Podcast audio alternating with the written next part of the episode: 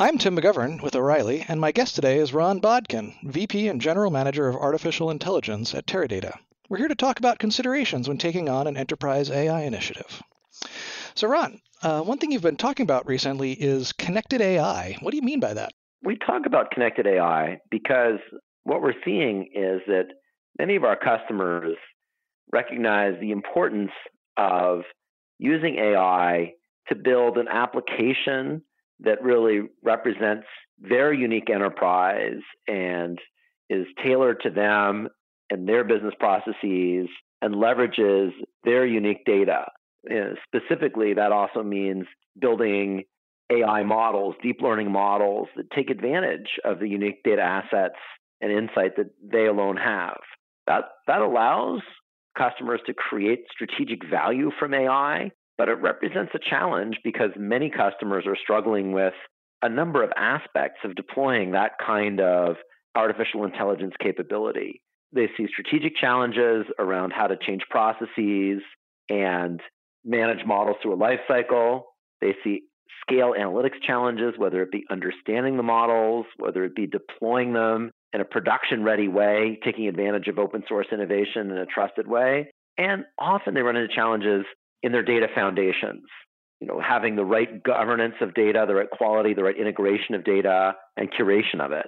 So to us, connected AI is an approach to deliver strategic value from AI by connecting it with high quality data that's already curated and integrated in the enterprise. This is typically both high value transactional data, such as information about past purchases and information about customers and accounts, as well as about devices and configurations, as well as high volume data such as click streams or sensor readings for IoT, and connecting also with an analytic ecosystem that allows reliable management and preparation of data and connection into analytic environments that data scientists know how to use in a way that it's robust and well understood, all the way through to connecting into interactions, connecting into applications that allow customers to interact with artificial intelligence in a way that really fits naturally with the business in an AI first manner. Right? So we see connected AI as a way of connecting artificial intelligence with the data, analytics, and interactions of the enterprise to deliver strategic value, but leveraging past investment. Nice, yeah. You're making connections on both the technical level and really the, the organizational and the conceptual level. Can you talk about managing the organizational changes that you need to make the most of AI? Absolutely. What we see is that there's a range of changes organizationally. One thing that is important is the ability to apply advanced machine learning models, deep learning, for example, is enabling significant improvements in automating decision making. So that what we see is in many areas is a trend of moving from human decision makers having to collect data and have tools that augment them around making decisions into an AI first model where human decision makers um, are not the primary f- focus. Instead, algorithms that automate decisions kick in, but you still have oversight by human managers and the ability to collect human intuition. And if you think about this in industries like on capital markets. It wasn't so long ago that humans made most of the decisions about what stocks to buy and sell, and they would have information systems that informed them and they would run tests, but fundamentally humans were making the decisions. Now, of course, it's a different process where automated algorithms do most of the trading. Humans ultimately control and tailor the algorithms. They have the ability to have off switches, circuit breakers if things aren't working well based on predefined limits. And human input around an analysis or assessment can be fed in qualitatively as input to the algorithm. That kind of change to AI first processes is a big change. Many organizations start by thinking about applying AI in a very narrow way to automate something that's being done by a person. But when you think about the changes in roles in a world where computers can make more decisions, there's an opportunity to drive much better outcomes and to leverage the creativity and ideas of people in a more extensive way. Another example of that opportunity for better leverage of people is instead of having humans sitting and marking training data sets looking at, for example, lots of images to, to annotate what's in the image, the ability to have humans provide higher level guidance to AI algorithms that let them perform more effectively with more leverage and take advantage of the intuition of humans. So, really, we see changing processes to be more automated is important. There's a whole range of disciplines in uh, delivering artificial intelligence that become important, ranging from cognitive design. How do you think about designing applications where the results are not fairly static, but instead much more dynamic based on an algorithm, through to uh, intelligent workflow and decisioning to fit into the role of humans into an AI first world, leveraging graphic processing units and other new processors to take advantage of deep learning, analytics ops to integrate these algorithms in with production engineering in a continuous deployment, agile fashion, and data engineering to build the end to end applications working with data and integrating them into production deployment. Nice. I think uh, it there's really sounds like the this integration model is um, it's very much stepping beyond narrow AI, and we have this uh, concept in kind of the popular press where there's either narrow AI or a general intelligence, um, and we're not talking here about sort of building some kind of Skynet, but rather kind of building AI applications that build with a broader range of data across the enterprise. Um, could you give some examples of that, where you're bringing in a, a range of data and then making more sense of it? Yeah, I would say that in, in fairness, most of what we're seeing deployed nowadays is still what would be called narrow AI. In fact, almost all of it, in some sense, is that it, there's algorithms that are performing certain well defined tasks.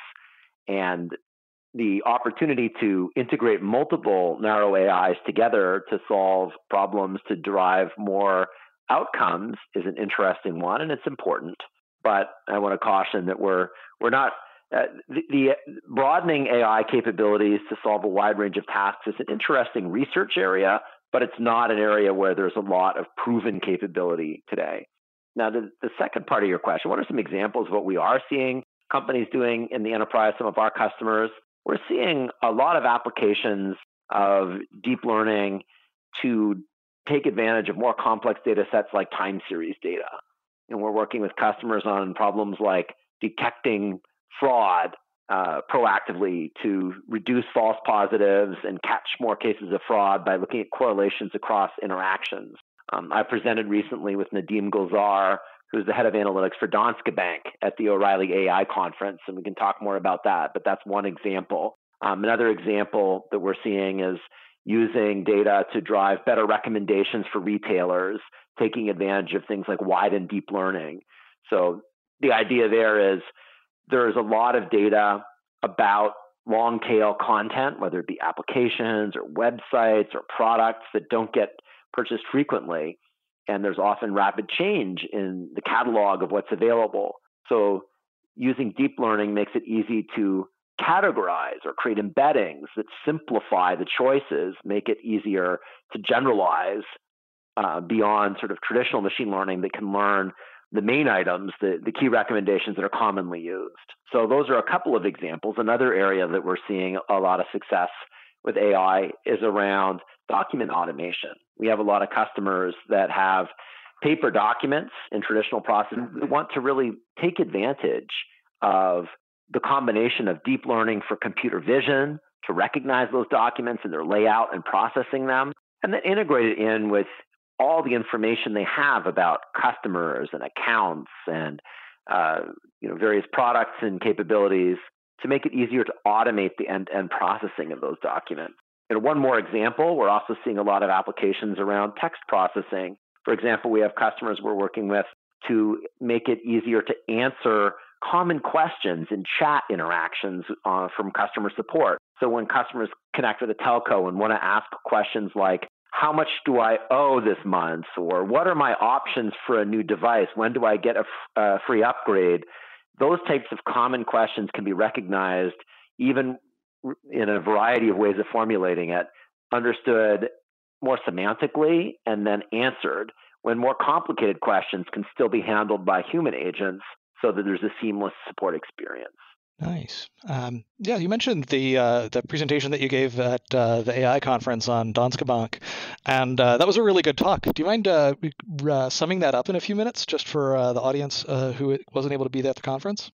Yeah, certainly. Um, would be glad to. And you know, it's also worth noting we've shared the full video of that on our website. So if you want to learn more, feel free to go to Teradata and find that video. But the, key the key thing that we collaborated with Danske Bank on was to to move from a rules based system that worked with a mainframe to detect fraud, where human experts had to sift through what had been happening, figure out new threats, encode rules that would apply in every case, and then you know with with that delay cycle in place, finally create lots of potential fraud cases in banking that analysts would have to, investigators would have to comb through to identify what was really fraudulent. What we did is we worked with Danske Bank to both do the data engineering to create a data foundation to organize data from across their enterprise around things like transactions and accounts to be able to have the right set of information that could be used for detecting fraud in real time to integrate into their mainframe application to be able to call out within milliseconds to a set of model programs that would detect, that would run algorithms and detect if there is fraud and return a response of suspected fraud or not. We also, one thing that was key is we, we worked to apply recent research to interpret the models so that it wasn't enough just to say, hey, we think there's fraud in this banking transaction, but to explain why. What factors in this case led us to believe that fraud is suspected, like a young account that was recently opened or a transaction amount that was significantly higher than typical transactions for this account? Those types of factors would be identified, which not only built confidence, but also helped investigators more effectively investigate suspected fraud and was really important for compliance with Europe's upcoming uh, data protection legislation, GDPR. Finally, we worked with Danske Bank to rapidly deliver this through a series of agile sprints. First, proving that there was an opportunity, showing in simulation that this model would work well, then doing a live deployment in shadow production to prove that it would be robust and stable and work well in production, and finally to switch over to making that the production model that was used, which exceeded even the, the expectations in the simulation. Finally, as a follow on to that, we've been applying deep learning techniques that are producing even better results, significantly better results, by being able to not only make take advantage of all the features in a given transaction, but historical information about the transaction and about the accounts involved. So that deeper lens of information allowed for much better detection of fraud and combating it. Um, stepping back a bit, um, what are some of the options and considerations for enterprises when they're looking at implementing or consuming AI? Fundamentally, most enterprises have choices around how do they deliver AI capabilities? Do they go with an approach of taking an off the shelf offering that has AI built in? Or do they take advantage of their own unique data to create AI capabilities that are differentiated and strategic for them? Now, there's there's room for both approaches, right? There's there's significant value in taking something like a Salesforce Einstein and taking advantage of intelligence in a tool like that to do a better job is you eh, to help salespeople with tactical activities inside of a sales process, or to take advantage of a tool like Google's Vision API to do optical character recognition that's been trained on large amounts of data, right? So there's a role for these kinds of standardized models. But what we see is that companies that want to create strategic differentiation need to build models that reflect their unique data, their unique interactions. Like my example of answering questions for customer support, it's not enough to have an AI model that knows how to understand English language in general. You need to understand the specific questions that your customers have and the answers that are right for them. Or similarly, another customer of ours has trained models to detect manufacturing defects using deep learning computer vision techniques. It's not enough to be able to recognize dogs and cats they needed to train that model to be specialized based on large numbers of cases of defective and not defective manufacturing parts to be able to say, for us, this image is a problem and this image is not. Right? So we see that there's an importance for companies to build this kind of strategic capability in artificial intelligence that leverages their data and builds applications that are unique to them. While there's plenty of room to incorporate standard models as well, but putting that together, that gets back to why we think connected AI is so important.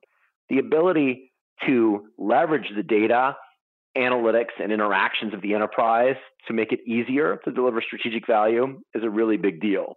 And that's how we see companies being able to achieve strategic results that complement tactical out of the box point solutions. So, where do you see enterprises struggle with uh, deploying custom AI solutions? We see enterprises struggling in deploying custom AI because of challenges around the strategic deployment, having the right sponsorship for changing processes. We see challenges in um, silos and organizations. We see challenges in terms of having the right talent. We see challenges in adopting to those, as I talked about earlier, the, all the new disciplines. What are the best practices? How do you deploy them in an AI context. Those are some of the strategic challenges. We also see challenges in, in analytics ranging from understanding models, transparency, like in the Danske Bank example of needing to have a way of explaining how black box models work, integration into the ecosystem. You know, we also there's tremendous innovation in an open community with open support, uh, or sorry, open source software, but often there isn't a lot of support available. That open source is made available, but when problems occur, it's difficult for enterprises to debug them, to get help from the community, or to ramp up their own internal engineers to become experts in supporting the open source software. We also see challenges in integrating with the broader analytic ecosystem, existing databases and analytic tools, workbenches, and so forth, notebooks, as well as deployment of clusters of GPUs, which have their own demands in terms of networking and power consumption and complexity and sharing and working at scale. And then finally, um, the last challenges we see are around data foundation, having high quality data that's governed and trustworthy, that's accessible and can be used efficiently in training and scoring models, um, curating the data, integrating high value transactional data with high volume data that may sit in a file system, and curating the data itself. You know, working with training data sets and labeling data is another problem. Right. So these these are all key areas of challenge and areas that we think it's so important to have a connected AI approach to address. Excellent. You touched a little bit upon this, but um, what are some of the engineering challenges that the industry should solve in order to accelerate enterprise adoption and derive more value from AI? Well, there's there's a range. I mean, there are things from more more pure research, like being able to to your earlier question around narrow AI, you know, broaden the capabilities of AI, create uh, abilities to teach decision making systems how to do new things while still remembering how to do old things, right? So to have more flexible capabilities. And there's a lot of challenges around better understanding models and making them uh, m- more easily controlled by human beings so that we get a better blend of human and machine capabilities. I mean, there's a lot of challenges around integration, you know, performance high performance, secure uh, ability to deploy deep learning integrated with databases, integrated with software in the cloud, anywhere. Right. So these are some of the challenges that we see companies facing, and we see significant investment. You know, I think the last thing is is governance. Right. That there's a lot of great open source software, but how do you get standards and how do you get ability to trust the open source software is being created um, in a way that uh, multiple stakeholders, you know, basically you can trust it for long-term use as a company that you, you know how it's going to be evolved and, and who's behind it. And there's a lot of single company open source. You can see that even in the Apache Foundation, there's a lot of projects that are basically controlled by uh, one entity, um, and it reduces a lot of trust in the open source. Um, well, this is fascinating stuff, and it's a great topic. Um, but that is all we have time for today. Uh, thanks very much for sitting down and having a conversation with me. And um, I hope this has been helpful to our uh, listeners.